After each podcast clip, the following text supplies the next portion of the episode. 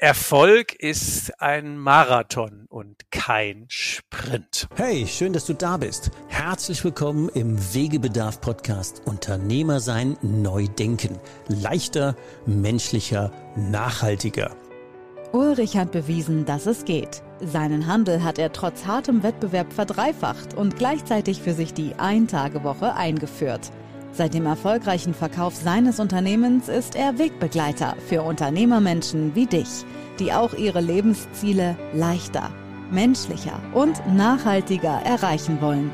100% pragmatisch. Gerne begleite ich auch dich auf deinem Weg. Deinem Weg in die Übernahme, deinem Weg in die Eintagewoche, deinem Weg zur Übergabe oder ganz einfach auf deinem Weg in dein nächstes Wunschlevel. ich sag's mal so, lieber barfuß am Strand als Anzug im Hamsterrad. Fühl dich eingeladen. Es gibt Wegebedarf. Unternehmer sein, neu denken. Leichter, menschlicher, nachhaltiger. Erfolg ist ein Marathon und kein Sprint. Genau darüber reden wir heute mit Dr. Thomas Kapp, der eigentlich Wirtschaftsjurist ist und seine ganzen Erfahrungen aus ganz vielen, über vier Jahrzehnten Erfahrung in ein nettes Buch geschrieben hat. Und genau über diese 42 Kapitel, 42 Erfolgsfaktoren auf dem Weg zum Ziel eines Marathons reden wir heute. Also erstmal herzlich willkommen, Thomas, bei uns heute hier im Podcast. Ja, ich freue mich, dass ich da sein darf, Ulrich. Ja, gerne. Wir geben ja zusammen, äh, das ist ja unsere Connection im Mentorenverlag, unsere Bücher raus und dann haben wir uns mal connected, was passt da so zusammen. Und ähm, wenn es um Erfolg und leichter und menschlicher und nachhaltiger geht und wie kriegt man das denn hin, dann ist es ja schon spannend, dass du als Wirtschaftsjurist all deine Expertise mal in 42 Kapitel zusammengeschrieben hast. Warum sind es denn 42? Ja, äh, ich muss ein bisschen ausholen, sonst gibt es, äh, sonst gibt es keine richtige, gerne, gerne. keine richtig, richtige Story. Ähm, das Buch ist eigentlich entstanden aus einem Betriebsunfall.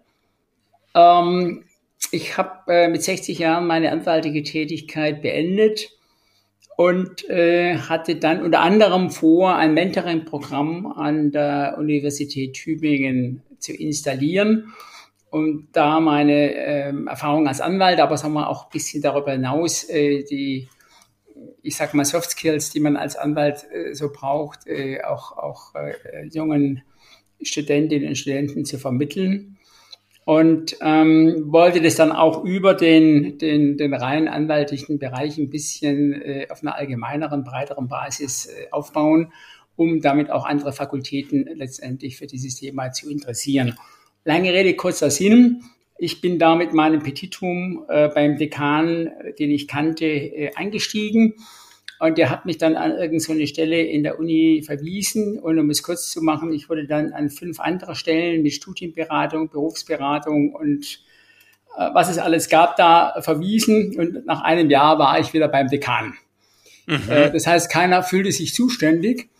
Ähm, hatte mich auf der einen Seite ein bisschen enttäuscht, auf der anderen Seite war mir klar, ich war auch selber nicht ganz gut äh, vorbereitet und zwar äh, vielleicht inhaltlich hatte ich die Themen noch nicht so ganz durchdrungen, auch in der, in der Form, in der Darbietung noch nicht so ganz ähm, äh, vermitteln können, um was es mir eigentlich geht. Und nach dieser Schlappe hatte ich gesagt, okay, jetzt setz dich mal hin und versuche mal dieses Thema ein bisschen zu strukturieren und für dich äh, etwas tiefer gehen zu arbeiten. Mhm. Und dann kam ich auf äh, äh, die Idee, das mal in, in, in Kategorien herunterzubrechen. Und ich sage ausdrücklich Kategorie, nicht Faktor, weil ich sage, Kategorie ist letztendlich eine Dekonstruktion von bestimmten ähm, äh, ja, Faktoren, die äh, üblicherweise für den Erfolg sozusagen äh, ins Spiel gebracht werden. Also 42 Kategorien für Erfolg. Genau. Und wenn man die von Kapitel oder von Kategorie zu Kategorie durchläuft, ähm, wird man dann automatisch erfolgreich, weil Marathon, wenn man dann durchläuft, die 42 Kilometer, also ist ja vielleicht auch zufällig mit dem Marathon und der 42, keine Ahnung, könnte ja sein. Ähm, kommt man denn auch dann ja. zum Ziel? Ähm, es kommt jeder zu einem bestimmten Ziel, aber äh, um das vielleicht zu ergänzen, ich habe ja dann mal meine anwaltlichen Tätigkeit eine Coaching-Ausbildung gemacht und bin seit sechs Jahren in eigener äh, Coaching-Praxis tätig. Und äh, ein Coach wird nie die Garantie für sozusagen den Erfolg seines Coachings übernehmen. Warum? Weil seine Aufgabe ja eigentlich ist, äh, Potenziale zu entwickeln, Perspektiven äh, neu ins Spiel zu bringen. Was der Einzelne daraus macht, ist eine andere Sache. Ja. Was ich aber glaube, ist, ich würde mal sagen, was ich biete, ist eine Leiter, aber hochsteigen muss man dann selber. Ja, das Und ob man schnell hochsteigt, langsam hochsteigt, ob man barfuß hochsteigt, ob man vorwärts oder rückwärts hochsteigt, das ist dann jedem Einzelnen überlassen. Er kann die Leiter auch noch woanders aufstellen. Hm, möglicherweise kann er sagen, Teile dieser Leiter gefallen mir nicht, da will ich ein, ein, einige Teile ersetzen oder anders machen.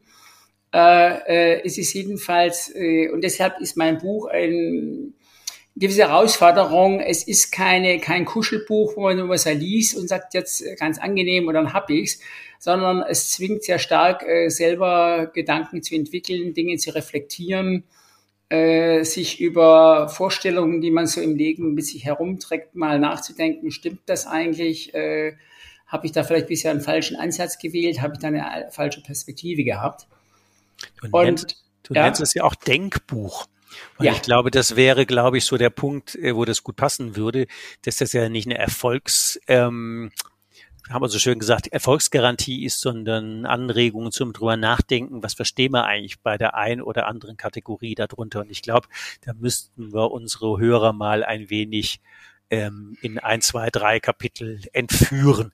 Ja. Ähm, weil 42 werden wir jetzt nicht hinkriegen, aber ja. zum Beispiel so, so ein, zwei, drei Kategorien, um mal zu gucken, ähm, welche Denkansätze, Denkimpulse, worüber sollte man denn nachdenken, wenn man zum Beispiel in die Kategorie du hast die Wahl, du hast es geschrieben. Ja, ja, ja. Wo, wo, wo mögen wir denn mal einsteigen und unsere Hörer mal mitnehmen? Also ich habe ich hab im Buch auch, auch das Bild einer Zugreise dass man sozusagen an Station 1 einsteigt und dann bis Station 42 äh, durchfährt, weil äh, die Kategorien eigentlich auch miteinander in Verbindung stehen. Die stehen also nicht als, als separate Säulen, sondern sie mhm. sind eigentlich eher, ich sag mal, wie so ein neuronales Netzwerk. Und äh, ich fange an mit der ganz äh, provokativen Frage, was ist Erfolg eigentlich? Eine gute Frage, ja. Was und, ist denn Erfolg? Und dazu gebe ich einfach ein paar Hinweise, äh, was man mal sich überlegen sollte, um dann selber diese Frage zu beantworten. Sie klingt auf der einen Seite banal, vielfach wird mir gesagt, ja, das muss jeder selber definieren, alles schön und gut. Mhm. Aber ganz ehrlich, ich treffe äh, häufig Menschen, die eigentlich diese Frage für sich noch nie richtig ergründet haben. Und äh, dann gibt's natürlich so diese klassische äh, Antwort, ja, das ist einmal so dieses typische Bild, was uns in den Hollywood-Filmen auch gezeigt wird, nicht? Erfolgreicher Banker oder, oder Immobilienmakler oder Politiker, glücklich verheiratet, zwei Kinder, Haus, äh, äh zwei Autos, zwei Autos vor der Garage und dann hat er Erfolg. Doppelgarage, genau. Doppelgarage natürlich, ja. Genau. Ja, ja. Und, und ähm, das macht, Mhm. Das mag durchaus sein und ich kritisiere das überhaupt nicht. Also das, das, das steht mir völlig fern, weil ich sage, nein, ich bin nur so ein bisschen so ein äh, Katalysator. Äh, ich möchte nur anregen, mal dieses Bild kritisch zu prüfen. Ist das überhaupt meins? Ich habe eben Menschen kennengelernt, die sagen, Mensch, ich habe unheimlich Spaß, äh, mit Kindern zu arbeiten. Ich habe unheimlich Spaß, im Garten zu arbeiten äh, äh und freue mich, wenn meine Tomaten größer werden. Äh, andere haben äh, Spaß, sich äh, sozial zu engagieren. Andere sind äh, überzeugte Anwälte und kämpfen für die Umwelt, für die Menschenrechte oder äh, für alle möglichen Dinge. Und äh, die sagen, ja, äh, Geld ist eigentlich schön und gut, ich muss auch meine Miete ja auch bezahlen. Aber ob ich jetzt ein oder zwei mehr Nullen auf meinem Konto habe, wenn ich sozusagen meinen normalen Lebensbedarf decken kann, ist mir eigentlich nicht so wichtig. Das ist ein guter Punkt, auch zum drüber nachdenken.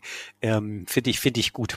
Würde ich auch genauso unterschreiben, zu sagen, was ist denn Erfolg? Erfolg ist nicht die Menge von Kohle auf dem Konto. Genau. Und dann kommt das zweite Kapitel, was ist Glück? Mhm, okay. Das ähm, ist auch nicht so ganz einfach, weil es auch das ja teilweise, ich sag mal, primitive und flache Vorstellungen gibt. Eine meiner Thesen ist, dass ich sage, also ein permanenter, ja fast orgiastischer äh, Glückszustand ist auf Dauer gar nicht durchzuhalten. Da sind wir sozusagen wieder bei dem Thema mit dem Werken äh, auf und ab. Äh, äh, Glück ist also, da gibt es einen Peak, da gibt es aber auch so mal erstmal mal so ein bisschen eine Situation, wo, wo man also jetzt nicht ausrastet und im Flow ist, sondern wo einfach mal ein ganz normaler Tag ist. Äh, da ist dann vielleicht auch nur Zufriedenheit oder Sinn oder, oder Hingabe oder so auch eine, eine, eine Qualität, die, die den Menschen trotzdem aber Anführungszeichen glücklich macht. Und da habe ich so zehn Stufen entwickelt, also quasi von ganz oben bis ganz unten. Mhm. Und äh, ähm, äh, einfach mal zu zeigen, was, was mir so eingefallen ist. Ich nenne das Glücksstufen. Und auch zu zeigen, dass das gar nicht schlimm ist, wenn man da zwischen den einzelnen Stufen so ein bisschen hin und her oszilliert. Und ich sage dann ganz deutlich, also zwischen Stufe 5 und 8 kann man auch ein verdammt gutes Leben führen. Durchaus. Äh, ähm, und, und, und, dann kommt, also am, am, biete ich verschiedene Themen an, wie man, wie man sich seinem eigenen Glück so ein bisschen nähern könnte. Und am Schluss kommt dann die, die, die Schlüsselfrage, und jetzt wird spannend, wie hängt denn Erfolg und Glück für dich zusammen? Weil ich glaube, dass manche Menschen das so ein bisschen als Synonym sehen. Glück ist Erfolg und Erfolg ist Glück. Ja. Und meine Behauptung ist, ja, das kann sehr wohl sein. Und, und wenn jetzt die Fußballnationalmannschaft mal wieder die WM gewinnt, dann haben wir Erfolg und dann sind wir auch glücklich. Also jedenfalls die Fußballfans. Für den Moment. Für den Moment. Aber es gibt vielleicht auch Situationen, wo wir unheimlich glücklich sind, aber Erfolg überhaupt keine Rolle spielt. Wir sitzen irgendwo auf einer Bank an einem schönen Strand, gucken so den Sonnenuntergang an, haben vielleicht unsere beiden kleinen Kinder dabei und sehen, wie die da im Sand spielen. Und es ist so ein magischer Augenblick, wo wir sagen, äh, äh, äh, und wenn man jetzt die Zeit anhalten könnte, ja? Mhm. da geht es nicht um Erfolg, da geht es da geht es nicht um Leistung, da geht es nicht um, um, um Abrackern, da geht es nicht um Geld, da geht es einfach diesen Moment als Glücksmoment sozusagen zu erfahren. Auch wahrzunehmen. Ja, wahrzunehmen. Und dann gibt es aber auch die Fälle, wo Leute verdammt erfolgreich sind, aber tot unglücklich. In meinem Buch habe ich zum Beispiel das Beispiel von Marilyn Monroe. Oder es gibt viele andere Künstler, Sänger, äh, die teilweise auch wahnsinnig erfolgreich waren. Auch ein Elvis Presley, der aber nach meiner Einschätzung in seinen letzten Lebensjahren eher unglücklich war. Ja, haben wir ja relativ viele. Ja. Und, und deshalb, äh, ich glaube, das ist ganz wichtig, dass man das ein bisschen, bisschen auseinanderhält und ähm, sich dadurch das Leben ein bisschen leichter macht und sagt, okay, ich kann auch mal Erfolg haben, ohne glücklich zu sein. Ich kann aber auch mal glücklich sein, ohne Erfolg zu haben. Ich muss jetzt nicht so zwanghaft äh, miteinander verkleben. Wegebedarf. Auf ein Wort. Und dann ist ja immer die Frage noch die Reihenfolge. Also da gibt es ja vielleicht, wahrscheinlich kennst du denn auch diesen Dr. Oliver Haas, heißt der, glaube ich, ähm, Corporate Happiness. Ähm, der sagt ja, ähm, es ist nicht so, dass erfolgreiche Menschen glücklicher sind. Es ist andersrum. Dass glückliche Menschen erfolgreicher Menschen sind. erfolgreicher. Ja, genau. Das, das, das glaube ich auch. Und, und so rum, und wenn man das jetzt aufs normale Wirtschaftsleben unserer hoffentlich vielen Zuhörer überträgt, zu sagen, überlegt da mal an der Stelle, was ist denn die Reihenfolge, die ihr mit euch umgeht?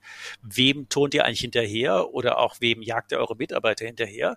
Ist es möglicherweise viel schlauer, solche, immer den Moment, Sonnenuntergang, Kinderspielen, wie auch immer, so Glücksmomente zu nehmen und auf denen diesen Erfolg aufzubauen, wie dem Erfolg nachzuhasten und zu sagen, wenn ich dann erfolgreich bin, dann bin ich glücklich und plötzlich mal 50 Jahre älter und denke ich, okay, holy shit, was war das denn? Absolut, absolut. Stimme ich, stimme ich vollkommen zu. Ich glaube auch Glück ist zunächst einmal äh, sehr stark eine Frage der inneren Einstellung. Und äh, ich glaube, viele Menschen machen ihr Glücksempfinden sehr stark von äußeren Faktoren abhängig. Sie sagen, wenn das und das so ist und wenn ich dann mal das Haus habe und die ideale Frau und, und, und den Sportwagen und so, dann bin ich glücklich. Und dann ist es immer so eine Aufschieberitis, äh, die durchs ganze Leben geht. Anstatt im Moment zu sagen, jetzt bin ich glücklich und das kann mir auch keiner nehmen, weil äh, die Determinanten meines Glücks, die trage ich in mir. die definiere ich selber und die kann ich für mich selber so äh, jonglieren, sage ich mal, dass ich nicht von der Zustimmung äh, anderer, von irgendwelchen Entwicklungen, äußeren Umständen abhängig bin. Ähm, viele Partnerschaften haben ja das große Problem, dass der eine Partner an den anderen oder wechselseitig die Erwartung besteht, dass der andere einen glücklich macht.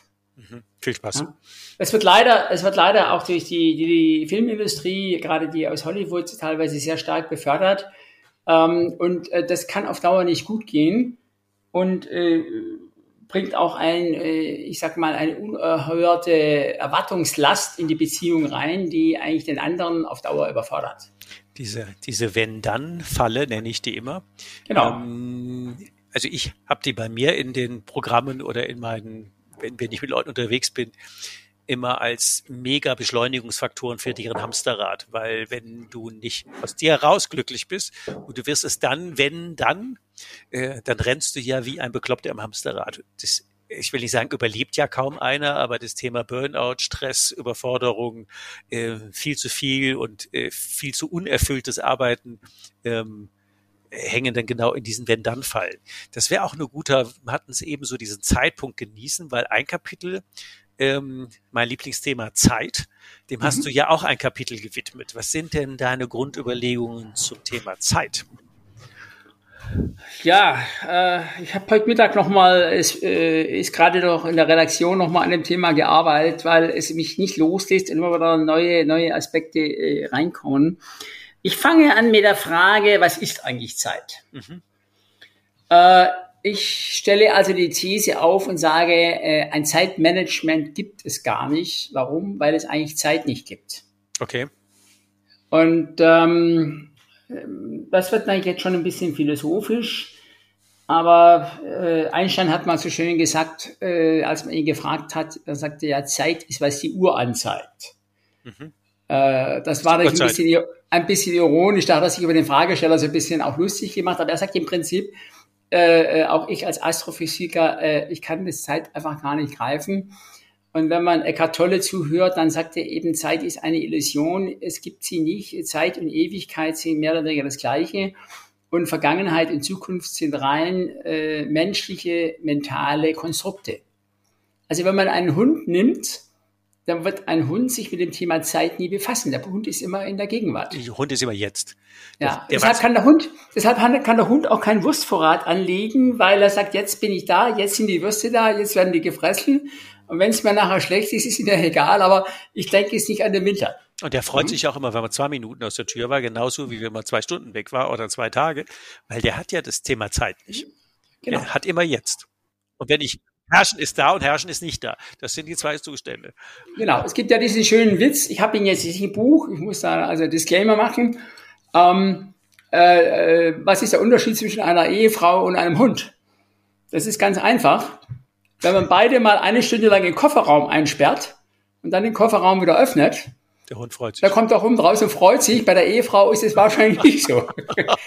Aber das kommt, das kommt daher, das kommt daher, weil die Ehefrau natürlich sich erinnern kann und sagt, ich habe da eine gottverdammte Stunde in diesem blöden Kofferraum gesaugt, ja, oder gelegen. Das macht der Hund nicht. Der Hund ist jetzt da und freut sich, dass jetzt wieder was Positives passiert. Ja, der, der weist doch keine Schuld zu, das ist ja auch ja. gut. Ähm, also die Frage, was ist Zeit, ist, glaube ich, ganz wichtig, weil viele Menschen, äh, die das Wort Zeitmanagement gebrauchen, in ihrer ganzen Denkstruktur so veranlagt sind, dass sie denken, sie könnten tatsächlich Zeitmanagement managen und das können sie nicht. Nee, das Einzige, was ich sage, das Einzige, was wir können, ist unser Leben organisieren. Aber die Zeit können wir nicht managen. Nee, wir können Prioritäten setzen, wir können unser Leben organisieren, wir können gucken, mit wem, wo, wie, ähm, für was, mit was, wozu verbringen wir Zeit. Ähm, aber die Zeit an sich, die läuft ja immer. Also 24, ja. 24-7 und, und für jeden Mensch gleich. Und das kann man nur überlegen, wie füllen wir das so zum Thema Glück oder Erfolg oder Erfüllung, dass wir von dieser Zeit für uns was haben und nicht nur einfach verdatteln. Da hattest du auch den Begriff der der Zeitvampire mal ähm, in genau. dem Vorgespräch äh, erwähnt. Was sind denn Zeitvampire? Äh, ja, also das ist ein bisschen eben, eben die Vorstellung, ähm, wenn man mit Menschen spricht, kommt die Antwort, ich habe keine Zeit. Weil, mhm. weil sie deshalb keine Zeit haben, weil permanent alle möglichen Vampire an ihnen saugen äh, und, und sie sagen, ich habe keine Zeit, ich bin jetzt so beschäftigt, meine Vampire sozusagen äh, äh, glücklich zu machen. Und ich habe deshalb eine Zauberformel des Zeitmanagements entwickelt. Okay, bin gespannt. Und ähm, da ich ja gerne ein bisschen mehr auf der Meta-Ebene arbeite, sind es nur sieben Punkte. Mhm. Es gibt ja heute, äh, ähm, äh, wenn man Seibert liest oder andere äh, Koryphäen auf, auf dem Gebiet des äh, Zeitmanagements. Der ist ja auch schon 40 Jahre im Markt, der Herr Seibert. Ja, ja. Aber nee, ich finde ihn auch gut. Ich habe ich hab auch einige Bücher von ihm auch gelesen. Und, und aber äh, wenn ich mir überlege, da sind so viele Tipps drin und mach dies und mach jenes und so. Ich frage mich in der konkreten Situation, hm. habe ich das dann alles parat? Im Zweifel nicht. Ja. Und dann bin ich aber, dann ist es nicht so, dass ich von den 1000 Tipps 100 oder 50 parat habe, sondern ich habe irgendwie dann gar nichts. Es ist dann irgendwie Schall und Rauch. Und ich habe nur sieben Punkte. Ich werde die mal kurz, kurz zitieren und dann gehen wir sie mal durch. Mhm. Der erste Ansatz ist mal die Frage, was muss ich eigentlich?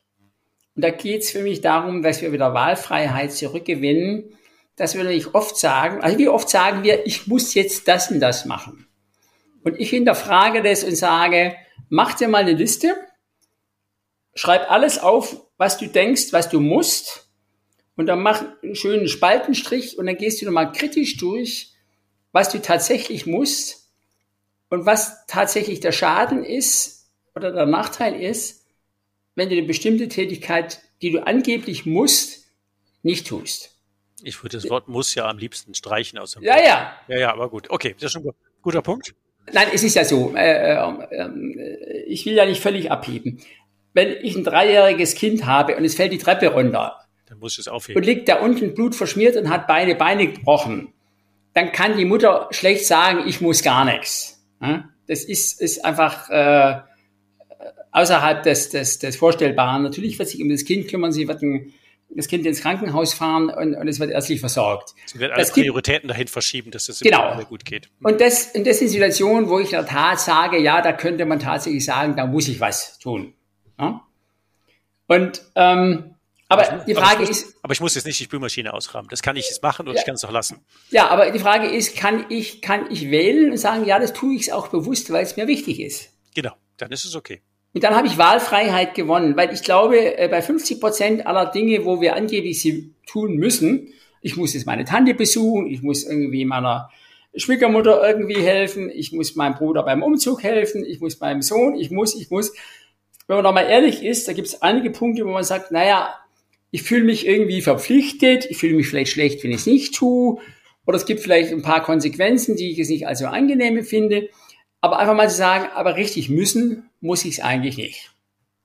Das ist einfach für mich mal eine Gedankenübung, um mal wieder ein bisschen, bisschen locker zu werden. Leute, die mit dem Zeitmanagement Probleme haben, sind meistens eher verkrampft. Ganz oft. Mhm. Und diese Verkrampfung, die will ich einfach ein bisschen lösen. Zweiter Punkt. Mhm. Du hast schon angesprochen, Prioritäten setzen. Prioritäten setzen klingt sehr banal,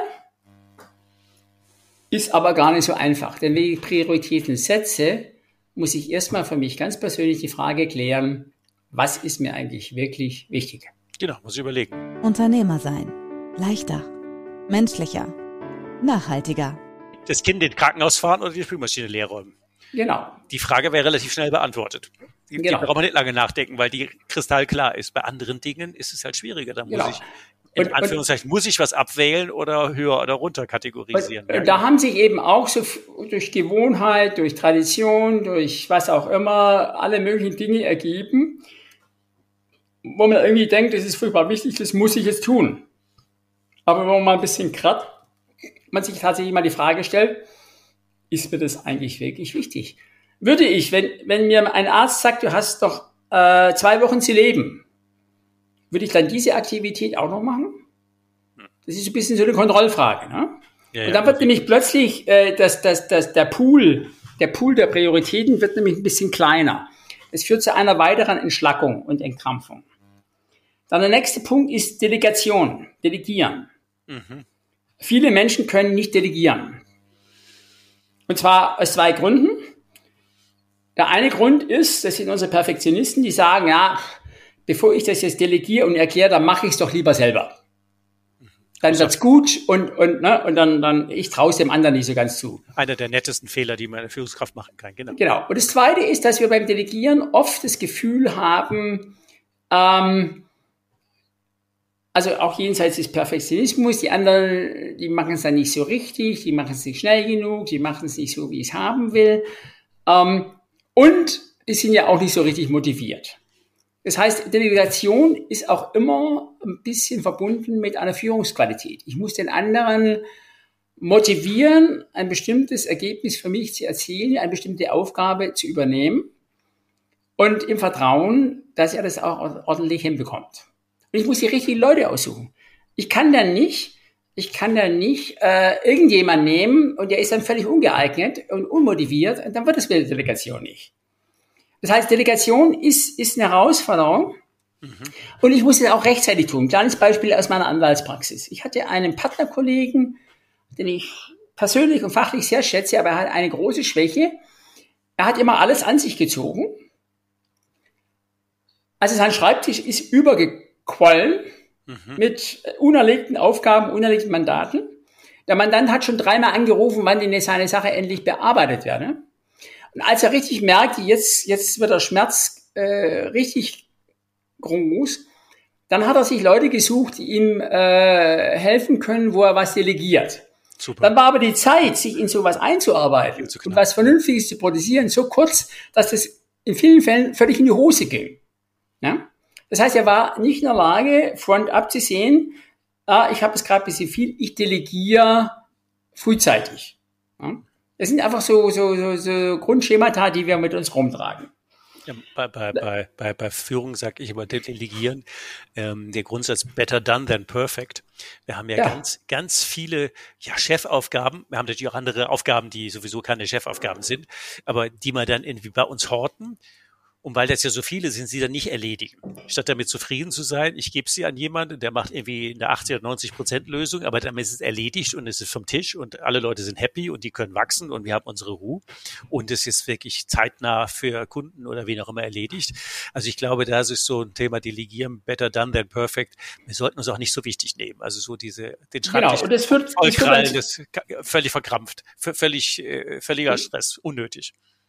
Ja, ja, und ich würde zum nächsten Punkt, das ist Pareto 80-20. Ja, genau. Äh, die meisten werden wahrscheinlich Pareto schon mal gehört haben. Stimmt. Das ist letztendlich die Vorstellung, dass äh, ich im Aufwand von 20 Prozent meistens 80 Prozent des Ergebnisses erreiche.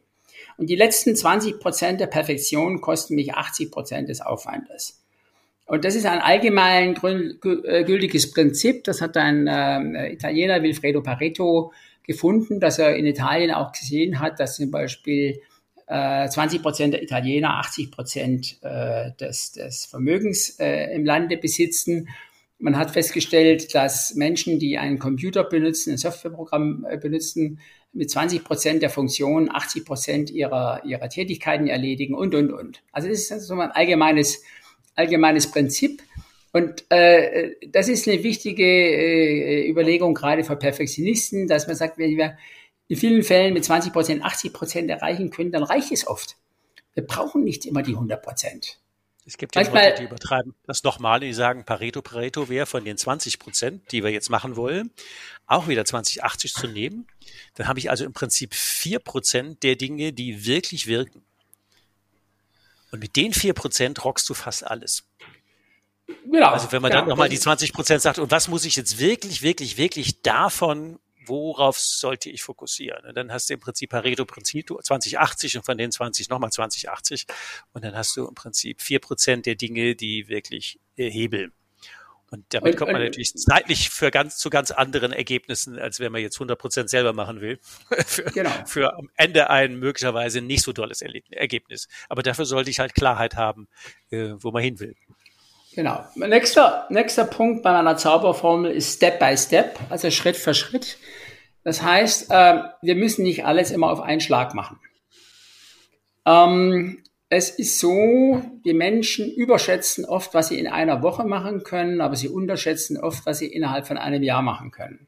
Mhm. Und dann sind wir auch so ein bisschen bei dem, bei dem vorher schon angesprochenen Motto, Erfolg ist ein Marathon und kein Sprint. Äh, das heißt, äh, dass wir sagen, wir teilen unsere Aufgaben in kleine Schritte ein und gehen wie ein Bergsteiger eben Schritt für Schritt. Der Bergsteiger, der springt auch nicht zehn Meter hoch und ist dann auf dem nächsten Felsen, sondern er geht Schritt für Schritt nach oben. Das hat aber den Vorteil, dass er jeden Schritt unter hundertprozentiger Kontrolle hat. Ja. Es ist, äh, wenn ich jetzt über einen Graben springe, der sechs Meter breit ist, dann werden die meisten Menschen an diesem Graben, wenn sie ihn überspringen wollen, scheitern. Weil relativ wenig Menschen sechs Meter sprengen können. Ich kenne keinen. Aber wenn ich das, aber wenn ich das jetzt sag mal in, in so eine in so eine kleine, jetzt sagen wir mal so eine äh, äh, Holzleiter, die dazwischen liegt, äh, in kleine Schritte unterteile, dann ist der Graben für mich äh, überhaupt kein Problem. Äh, und dann sind wir bei dem Thema Geschwindigkeit. Äh, Step by Step heißt natürlich, ich reduziere meine Geschwindigkeit, aber im Endeffekt habe ich doch eine relativ hohe äh, Erfolgsquote bei dem, was ich erreichen will am Ende. Und äh, ich unterscheide auch in meinem Buch zwischen Hektik und Schnelligkeit. Und die Hektiker sind die Nervösen, die Unkontrollierten, die Leute, die dann die Tasse äh, Kaffee fallen lassen, die plötzlich eine Computerdatei äh, äh, äh, endgültig löschen und, und, und. Und derjenige, der schnell ist, der bewusst ist, der, der sehr konzentriert arbeitet, der ist vielleicht von der Geschwindigkeit ein Tick weniger, aber am Ende viel, viel weiter voraus. Und äh, äh das ist auch so ein Zahn, den ich dem Leser ziehen möchte. Zeitmanagement hat nichts mit Hektik zu tun. Ja, also es, äh, Step by Step ist ja auch sowas, wenn wir im Wandercoaching zusammen unterwegs sind und äh, die Leute, die, die regel, regel, relativ regelmäßig wandern gehen, die kennen das, die wissen, wenn die selbst in drei oder vier Stundenkilometer oder fünf Stundenkilometer einfach Schritt für Schritt setzen und dann so im Laufe eines Tages auch große Täler oder große, äh, große Weiten durchschritten haben. Ich, wow, das haben wir alles heute geschafft. Ähm, aber die machen ja nicht einen Sprint und noch einen Sprint und wieder eine lange Pause, sondern die gehen genau. einfach Schritt für Schritt immer so ja. 80 Zentimeter Schritt oder wie auch immer. Und dann merkt man, und das haben wir im Tagesalltag oft nicht, was schafft man eigentlich tatsächlich, wenn man kontinuierlich dran bleibt und einfach nur Schritt für Schritt geht. Guter Punkt. Mhm. Und äh, es ist auch, wenn man Marathonrennen anguckt, es ist oft so, der Sieger ist innerhalb der ersten fünf Kilometer nicht unbedingt an der Spitze. Der teilt sich seine Kraft ein. Und manche, die laufen die ersten fünf Kilometer wie wild, aber dann äh, merken sie irgendwie, jetzt, jetzt habe ich keine Puste mehr am Fallen zurück. Während der Sieger teilt sich seine Kräfte ein und sagt, ich habe 42, so und so viele Kilometer vor mir. Äh, ich laufe nicht langsam, aber äh, ich mache auch keinen Sprint. Und, und das ist so ein Bild, wo ich sage, äh, äh, gerade wenn man als Anwalt sagen wir, größere Schriftsätze oder so produziert, da geht's ja dann um 50, 100, 150, 200 Seiten oder so. Oh, yes. Äh, echt? Dann, äh, dann am Anfang sitzt man vor einem leeren Blatt und sagt, oh Gott, wie soll ich das schaffen? Mhm. Ja gut, dann fängt man an und dann hat man mal äh, äh, zwei, drei Seiten, dann kann man ein bisschen delegieren, dann, dann fällt einem wieder was ein und so wird, so wächst es eben langsam. Man kann also, wenn man, wenn man so eine gewisse beschauliche Ader hat, auch richtig, richtig Spaß dran, das ja langsam wie so eine Pflanze wachsen zu sehen. Ja? Weil man einfach weiß, äh, es wird über die Zeit kommen. Und, und ähm, äh, äh, das ist einfach so ein bisschen, wo ich auch sage, in der heutigen Zeit, wir brauchen Orientierung, aber wir brauchen auch ein bisschen mehr Gelassenheit, Geduld, mehr Ruhe, äh, bisschen mehr auch, auch mentale, emotionale Stabilität, weil ähm, dieses Internet ja eine Hektik in unser Leben gebracht hat. Und, und allein wenn man überall guckt, wo es aufblinkt und da noch eine Nachricht und dort noch, äh, wenn man dem allen folgt, dann, dann wird man ja verrückt. Mhm. Ja, dass wir ein klarer Fokus haben, was dient mir und was dient mir nicht und den Rest auch möglichst ähm, abschalten oder ja. sich nicht verwirren lassen. Aber mit Blick auf die Zeit muss man tatsächlich ein bisschen Gas geben. Ich stelle dich gerade fest. Was sind denn Punkt 6 und 7 deiner Erfolgsformel für Zeit? Das wäre noch wichtig. Ja, ganz kurz. Äh, Fokus. Fokus hast du schon gesagt. Fokus heißt eben Konzentration auf dann ein bestimmtes wichtiges äh, Thema, sich nicht ablenken lassen das ist auch ein großes Thema, weil viele Leute, soweit ich sie treffe, mir nicht erklären können, warum sie sich eigentlich ablenken lassen. Das, Ge das Gehirn ist so. Äh, ja, aber warum? Äh, interessanter Zusammenhang, den, den ich gefunden habe, ist, dass ich lasse mich immer gern dann ablenken, wenn meine eigentliche Aufgabe mich nicht motiviert, wenn die mich nicht heiß macht, wenn die nicht spannend ist. Also sag mal so, ich mache jetzt vor meiner trögen Steuererklärung dann lasse ich mich gern ablenken, dann kommt meine Tochter und sagt, Mensch, ja, Papa, ja. können wir spielen? Oder es ruft mein Freund dann sagt, komm, wollen wir nicht in Tennis spielen, ist so schönes Wetter. Da bin ich dann immer gern dabei, wenn, wenn ich dem nachgebe. Ne? Also, das ist die Frage, haben wir, haben wir die richtigen Ziele, haben wir die richtige Motivation? Und je, je stärker das ist, desto geringer ist die Gefahr der Ablenkung. Und damit kommen wir zum letzten Punkt. Eine praktische Empfehlung, die Erstellung einer Not-to-Do-Liste. Mhm. Das heißt, nicht nur oben gucken, was ist uns ganz wichtig, sondern auch unten gucken, was ist eigentlich völlig überflüssig, was machen wir aus eigentlich blöden Gewohnheiten heraus oder weil wir uns irgendwo verpflichtet oder schuldig oder wie auch fühlen, wo wir einfach mal bewusst sagen, das könnte ich eigentlich in Zukunft einfach auch mal weglassen. Einfach, weglassen. einfach, einfach mal irgendwie der blöde Winterball im Verein oder im Geschäft zu sagen, ich mache nicht immer das Protokoll oder äh, äh, mal sagen, also ich gucke nur noch dreimal am Tag in mein Smartphone und meine Inbox im, im, im, im Mail-Account. Da gibt es tausend Sachen, wo man bewusst mal sagen kann, okay, das mache ich jetzt einfach mal anders, da verzichte ich mal auf etwas. Und dann mache ich mir so eine Liste, ich gucke einfach mal so in zwei Wochen, was mich alles ablenkt und dann mache ich so eine Liste, was ich alles weglassen kann und dann formuliere ich das positiv, das ist immer wichtig, weil das Gehirn immer nur positive Botschaften eigentlich versteht. Und dann sage ich das in einem Satz, ich verzichte künftig darauf und dann kommt eins, zwei, drei, vier, fünf. Und das ist jetzt so, so ein kleiner Indianertrick, sage ich mal, wo man sagen kann, okay, äh, dann hat man so ein bisschen Geländer, wo man sich auch dran festhalten kann. Und dann am nächsten Sonntag, dann guckt man dann wieder, dann guckt man dann wieder auf die Liste und sagt, aha, also 50 Prozent habe ich die Woche geschafft, da kann ich noch besser werden.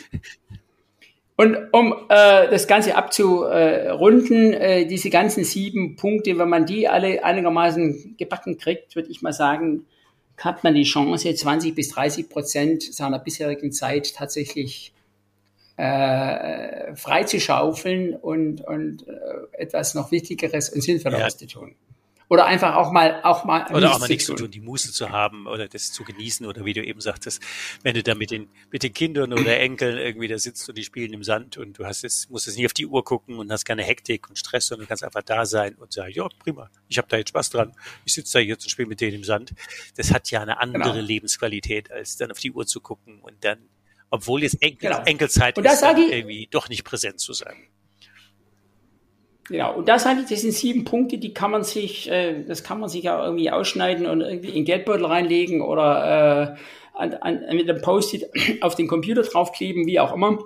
Äh, die sieben Punkte, die kann man einigermaßen, einigermaßen äh, im Kopf behalten und kann dann in jeder Zeit stressigen Situation für sich klären sagen, bei welchem Punkt klemmt's gerade bei mir wo habe ich gerade gegen Punkt eins oder Punkt zwei oder Punkt drei eigentlich verstoßen? Wo, wo, wo, wo, wo ist da das Loch? Und das kann ich dann stopfen. Und das meine ich, ist, wenn man von dieser Metaebene kommt, viel einfacher, als wenn man so einen Ratgeber hat mit tausend Empfehlungen, wie man da noch ein Sekündchen und dort noch ein Sekündchen sparen kann, weil es wird in der Praxis nicht funktionieren. Das ist also meine, meine Erfahrung aus, aus, aus vielen Jahren anwaltlicher Tätigkeit und, und auch aus meinen Coaching Erfahrung von, von, von Klienten, die dieses Problem haben, äh, deckt sich das 100%. Wenn man nochmal auf die 42 Kategorien kommt und die 42 Kilometer eines Marathons, ähm, wie umfangreich sind denn deine Kapitel? Weil das war jetzt gerade zum Thema Zeit, würde ich sagen, ja doch schon, haben wir, obwohl wahrscheinlich ja auch nur angedeutet, aber schon relativ ja, ja. Ähm, intensiv gekreist. Wenn man, wenn man jetzt, wenn man sein ja, Buch lesen also, will und 42 Kategorien oder 42 Schritte auf der Leiter oder ähm, 42 Waggons am Zug, ähm, wie lange braucht man denn, um das so zu verdauen, zu verinhaltlichen? Wie viel Zeit sollte man sich denn nehmen? Ja, also was ich empfehle, ist das vorab, man sollte immer nur ein Kapitel lesen. Mhm, und dann? Und dann sollte man mal nachdenken und gucken, ist das Thema für mich relevant? Äh, was sind meine ganz speziellen individuellen Themen bei dieser Kategorie? Äh, Gibt es da Verbesserungsverdarf? Habe ich da schon Ideen, was ich machen könnte? Äh, oder ist das Thema für mich völlig irrelevant? Ne? Gibt ja auch Leute, die sagen, Zeitmanagement habe ich kein Problem. Ich habe es im Griff. Ja, prima. Dann braucht er sich, dann braucht er sich mit sowas nicht rumärgern. Ähm, es sind, äh, um es so zu sagen, also von der, von der, vom, vom Manuskript 1,6 Millionen Zeichen. Äh, das gibt also handelsübliche Bücher, vier Stück, a 250 Seiten. Und in jedem Buch sind so etwa zehn, elf, zwölf Kategorien. Kategorien drin. Und wenn wir dann die 250 Seiten durch, durch, durch, sagen wir mal, 10 dividieren, dann sind wir so bei 25 Seiten eines handelsüblichen Buchs, auf dem normalerweise so 1700 Zeichen sind pro Seite. Also das ist, wir mal, der Leseaufwand in Zeit gerechnet ist sicherlich eine Stunde, anderthalb Stunden. Wie lange hast du dran geschrieben? An einer Million Zeichen? Ich habe äh, Herbst 18, äh, ja, Herbst 18 angefangen und war Winter 21 fertig.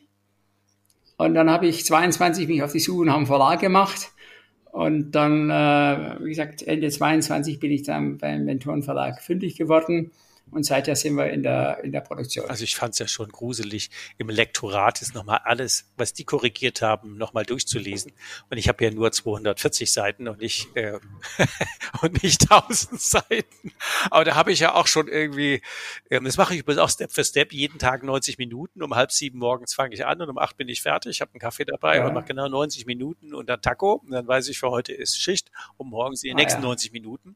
Und dann weiß ich irgendwie, dann kriege ich das in überschaubarer Zeit und ohne Stress im Tagesalltag. Mache ich dann, wenn ich abends Zeit habe, da wäre ich äh, heute noch bei den ersten drei Seiten am Schreiben. also das, das ah. kriegen wir nicht hin. Ähm, des, deswegen priorisiere ich das sozusagen. Ich fange da einfach morgens mit an, stelle mal Viertel nach, Viertel nach sechs den Wecker, habe einen Kaffee gekocht, fange um halb sieben an und ähm, arbeite bis acht Uhr dran und dann ist es, äh, und was die 90-90-1-Methode heißt, die 90 Minuten, 90 Tage lang eine Sache machen. Und okay, da kannst du dich okay. eigentlich vom Ergebnis nicht wehren. Also das ähm, ja, ja. Ja, sag mal so, also ich bin, ich bin, ich bin ganz anders äh, konstruiert. Ich bin absoluter Nachtmensch, ich bin eine Eule und ich kann auch zwischen 21 und 24 Uhr noch hochproduktiv arbeiten. Ähm, es ist halt so, als Anwalt bekommt man mit der Zeit eine gewisse Disziplin, äh, mit Schrift gut umzugehen. Mhm. Und äh, äh, mir fällt es sehr leicht, und zwar sowohl in der Produktion als auch in der, in der, in der im Lektorat, in der, in der Korrektur. Und äh, äh, es macht mir eigentlich auch fast schon Spaß, auch nochmal an irgendwelche Formulieren nochmal ranzugehen, sagen, ja, das könnte man noch ein bisschen besser formulieren oder das ist, da ist noch eine Unschönheit drin und dann wird da noch ein bisschen geschliffen. Ähm, da gibt es natürlich Leute, die das ganz furchtbar finden. Und äh, das, das, das ist auch völlig okay. Aber mir macht es Spaß und, und äh, ich freue mich dann, also wenn es nachher wirklich, sag mal, so ist, wo ich sage, ja, jetzt bin ich zufrieden damit. Ich glaube, fast als Anwalt muss man mehr Spaß an Schriftsätzen haben, wie ähm, an der ähm, an der Juristerei. Ja, das, ist das ist aber, das ist nicht bei jedem Anwalt so. Es gibt auch Anwälte, die die Schriftsätze hassen, die da auch, auch eher ungeeignet sind. Das sind aber dann die Leute, die blendende Plädoyers halten können, die Menschen begeistern können, die auch oft sehr akquisestark sind. Die gehen abends in eine Bar und kommen dann mit drei Mandaten zurück. Ja. Das, das, das, das gibt's auch. Ja. und, und, und, nein, das macht ja den, den, den Anwaltsberuf so, so, so lebendig und so spannend, dass eben unterschiedliche Typen äh, äh, in diesem Beruf realisieren können. Es sind also nicht alles, nicht alles graue Mäuse. Ne? Nee, wofür auch, genau. So, ein Blick auf die Zeit. Sollten wir unseren Hörern noch zum Ende unserer Podcast-Sendung noch drei Tipps mit auf den Weg geben, wenn die sich jetzt 42 Erfolgskategorien widmen wollten oder lass mal die 42 vielleicht auch wegsagen, wenn das, ja. wenn Erfolg nicht ein Sprint, sondern ein Marathon ist. Ähm, zusammenfassend, vielleicht wiederholend oder auch neue Aspekte. Was wären denn drei Tipps, die du unseren Hörern mit auf den Weg gibst zum Thema ähm, Marathon oder Sprint zum Erfolg? Wegebedarf. Drei Tipps für dich. Also ähm, auf meiner eigenen Website steht der Leitsatz des alten griechischen Apollo-Tempels, erkenne dich selbst. Mhm. Es ist für mich ein ganz äh, wichtiger, zentraler Punkt, dass wir wieder Mut haben zu unserer eigenen Individualität. Gut. Weil das, das, das Erschreckende oder Erstaunliche unserer heutigen Zeit ist das, dass wir zwar Individualität irgendwo feiern und hochhalten, aber auf der anderen Seite unserer Gesellschaft uns auch sehr stark in konformistische äh, äh, Systeme und, und Korsette begeben. Absolut. Mhm. Und äh, da wieder Mut zu haben, sagen, ja, ich, ich ähm, bin halt so, ich muss auch gar nicht so sein wie ein anderer, sondern ich entwickle mein eigenes Potenzial. Und damit wären wir beim zweiten Punkt, Potenzialentwicklung halte ich für ganz wichtig, weil ich der festen Überzeugung bin, dass jeder Mensch ein bestimmtes Potenzial hat, aber es wird vielfach weder von den Eltern noch von der Schule entdeckt, noch von uns selber, noch wenn es entdeckt wird, wird es entwickelt. Potenzialentwicklung hat nämlich eigentlich zwei Facetten. Das Entdecken auf der einen Seite, aber das Entwickeln auf der anderen Seite. Und das Entdecken ist ein Erkenntnisprozess und das Entwickeln ist harte Arbeit. Da fällt, ähm, fällt mal gerade ein, ich weiß aber den Namen nicht, ähm, aber die hat viele ähm, Musicals in, ähm, in, in, in, in Hollywood auf die Reihe gebracht. Das war ein Kind, das sich permanent bewegt hat. Und äh, sobald Musik anging, fand ich am Tanzen. Und dann wurden die Eltern in die Schule bestellt. Und dann ging es dann darum zu sagen, ja, mit dem Kind ist was verkehrt, es bewegt sich immer. Und dann war der Lehrer zu sagen, nee, nee, ich habe sie nicht einbestellt, weil mit ihrem Kind was falsch ist, sondern lassen Sie die tanzen. Das Beispiel äh, ist mir bekannt, kommt auch in meinem Buch, ist es Gillian Lynn mhm. und äh, hat äh, Phantom der Oper Ach, Phantom und Cats genau. Chore ja, genau, genau. choreografiert. Und das ist genau der Punkt. Äh, und dann sind wir vielleicht beim dritten Punkt. Äh, ich hätte viele Punkte noch, aber wir wollen ja auch irgendwann zum Ende kommen. Beim dritten Punkt, es gab so in den 80er, 90er Jahren so Trainer und, und Persönlichkeitstrainer und, und Coaches, ähm, die immer gesagt haben, du kannst alles erreichen, wenn du nur willst. Mhm. Das halte ich für fatal. Ich glaube das überhaupt nicht, dass jeder alles erreichen kann. Da kann er wollen, wie er will. Ich bin kein Reinhold Messner. Ich werde nicht den äh, Mount Everest ohne Sauerstoff besteigen. Und ich hätte es auch als 20-Jähriger nicht gekonnt. Ja? Äh, es hätte mich auch gar nicht gereizt. Ja? Es hätte mich auch gar nicht gereizt. Und deshalb glaube ich, wir können zu 100 Prozent unser Potenzial entwickeln. Aber wir können nicht äh, sagen, wir wollen äh, Lady Gaga sein oder Nelson Mandela oder John F. Kennedy. Äh, nein, das sind andere Menschen, die haben andere Potenziale die sich auch gut entwickelt haben oder weniger gut, aber jedenfalls andere Menschen, die ganz andere Rahmenbedingungen haben. Und wenn ich sage, jeder kann alles erreichen, dann produziere ich hauptsächlich frustrierte Menschen, weil es einfach nicht funktionieren wird. Und ich schaue viel zu sehr auf irgendwelche Vorbilder und sage, ah, hat dann doch nicht so geklappt und vernachlässige dann die Entwicklung meines eigenen Potenzials. Das ist eigentlich dann, das ist dann eigentlich ein Scheitern, wo ich sage, du hast im Leben Erfolg gehabt, wenn du dein eigenes Potenzial entdeckt und entwickelt hast. Das erkenne dich selber ist, glaube ich, also dieser, dieser Dreiklang mit den drei Tipps, das ist ja eine sehr schöne Abrundung, weil ich glaube, dass das eigentlich für sich jeder hat, um auf dieser Frust oder auch aus diesen Hamsterrad-Treibereien äh, rauszukommen, weil wenn du bei dir selber bist, ähm, ja, dann weißt du ja, wo du kraftvoll bist oder nicht. Aber wenn du hinterherläufst oder andere äh, versuchst nachzuahmen oder meinst, man könnte alles schaffen, man muss nur lange genug daran arbeiten, der hast ja den Bestellknopf für zehn Hamsterräder gedrückt.